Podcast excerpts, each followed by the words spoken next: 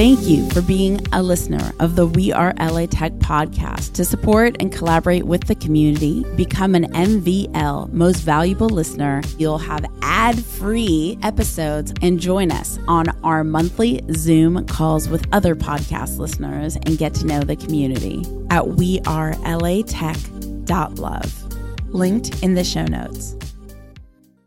Welcome to the weekly We Are LA Tech remix episode. I'm Alex Blumberg, host of the podcast Startup, and you're listening to We Are LA Tech.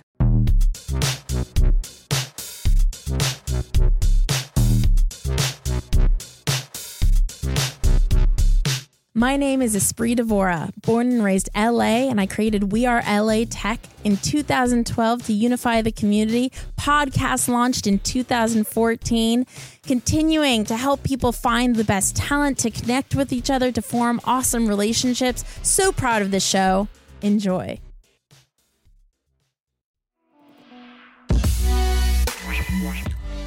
Hi, I'm JJ Ramberg. I'm the co founder of Goodpods, the podcast player where you can follow friends, influencers, and groups to see what they're listening to. I'm based in West LA.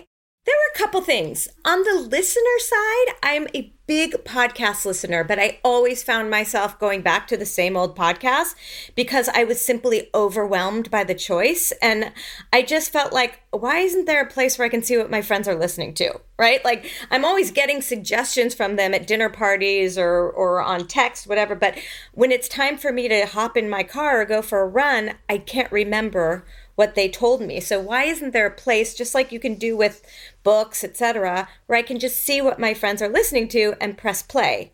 So that was the listener side, which was very simple. But on the creator side, so I, I used to be an anchor um, with NBC News and I had a podcast and it did well, which, you know, I always laugh because I want to say that it's because my content was just amazing. But, but you know, I, I would be naive to think that it wasn't also because I had this big company behind me.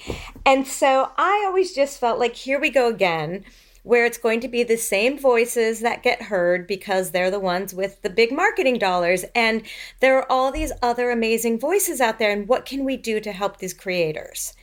And so that's why we had this idea of it's really word of mouth, and word of mouth is free in this case. And so let's create something where when I listen to some under the radar podcast, I don't have to remember to go tell you. You'll see that I listen to it on my feed. And so, what's neat about it and makes us so happy because this was part of our hypothesis when we launched it is that we see all of these under the radar podcasts going viral because one friend listens and then uh, someone else sees it on their feed and then they listen and someone sees it on their feed, et cetera, et cetera. I'd love to hear uh, a little bit about the success stories both uh, podcasters have had in growing their show through being exposed on Goodpods, being discovered on Goodpods, and also from a listener discovering. I know the discovery process for me is sometimes daunting. Like I, I'm like I it, it's like we have all these different, you know, TV and radio and podcast content channels, but sometimes it still feels like there's nothing to watch or listen to, which is unbelievable. Isn't that amazing? It's the tyranny of choice, right? There's just too much coming at you. And also, what we found is algorithms are good, but nothing beats seeing somebody you respect or a friend or someone who you care about with, right? Nothing beats that recommendation from somebody. And so, I mean, I'll just give you I'm like I am the listener success story right? And so so so my husband wakes up before I do and often listens to podcasts or something or he'll listen to one before bed. And so that's just one like I'm always going on and seeing what he listened to and then listening to that after because it's all generally pretty interesting but but like my use case is really like i'm about to go for a run and then i just go through my feed and what's neat is because I follow people with all kinds of interests, is on there. Like I'm looking at it right now. So there's one thing about politics. Somebody here has a true crime one. This next person has something about good eating for New Year's resolutions. So, you know, someone has like a quick science thing. I've got lots of Web3 stuff on here from friends too, but but so it's like it's really quick for me to say what mood am I in and I know this is going to be a pretty good episode because I know that Scott listened to it, you know?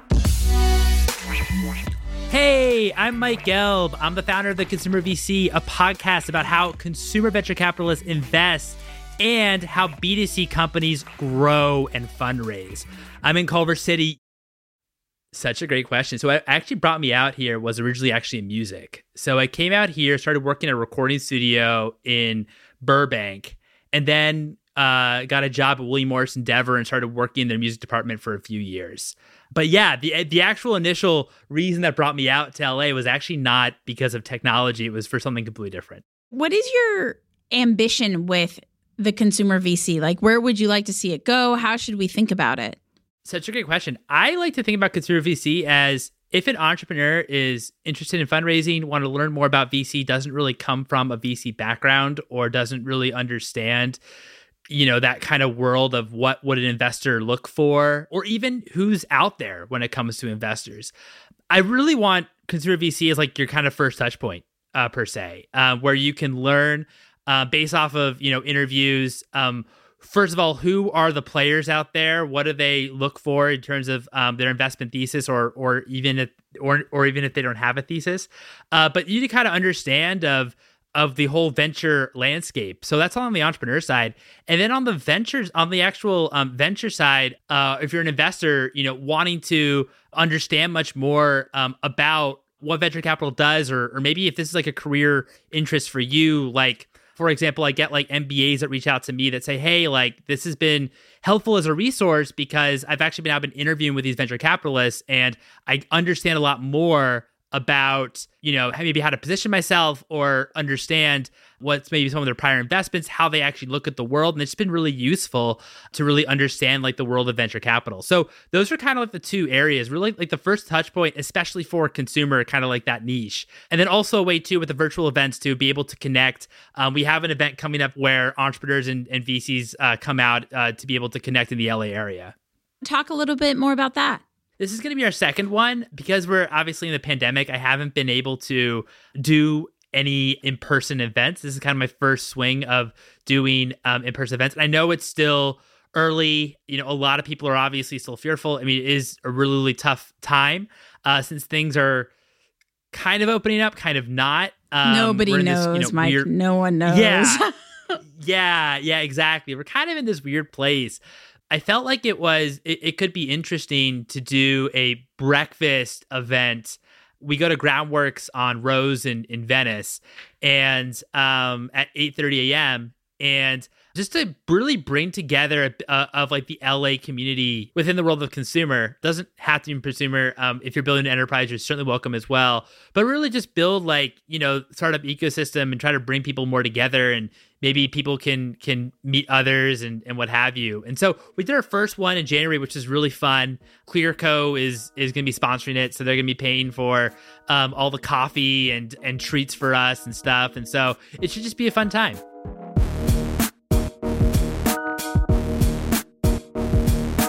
Hi, I'm Curt Cuscino, founder and CEO of Hype Life Brands. We're a progressive brand development and marketing agency specializing in working with lifestyle startups and challenger brands that want to connect with millennials. We are based in Oceanside.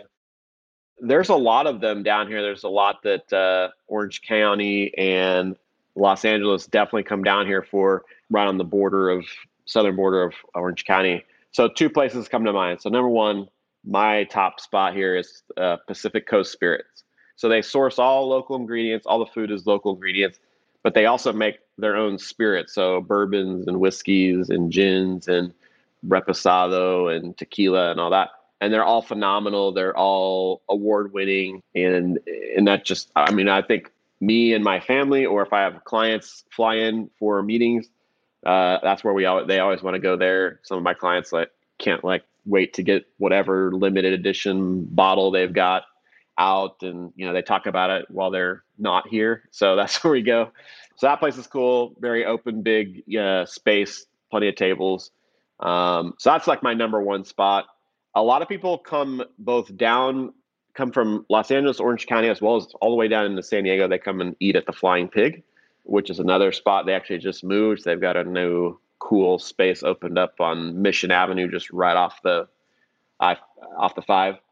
Um, and then probably the place I'm I'm kind of most interested and excited to try is a place called Valle, um, which is opening up at one of the new hotels here, which is a new like, kind of modern twist on Mexican. And it's a really famous, uh, I think it's a some sort of a Michelin star chef that uh, is at the head of it. So that should be open within a few days, I, I believe, actually.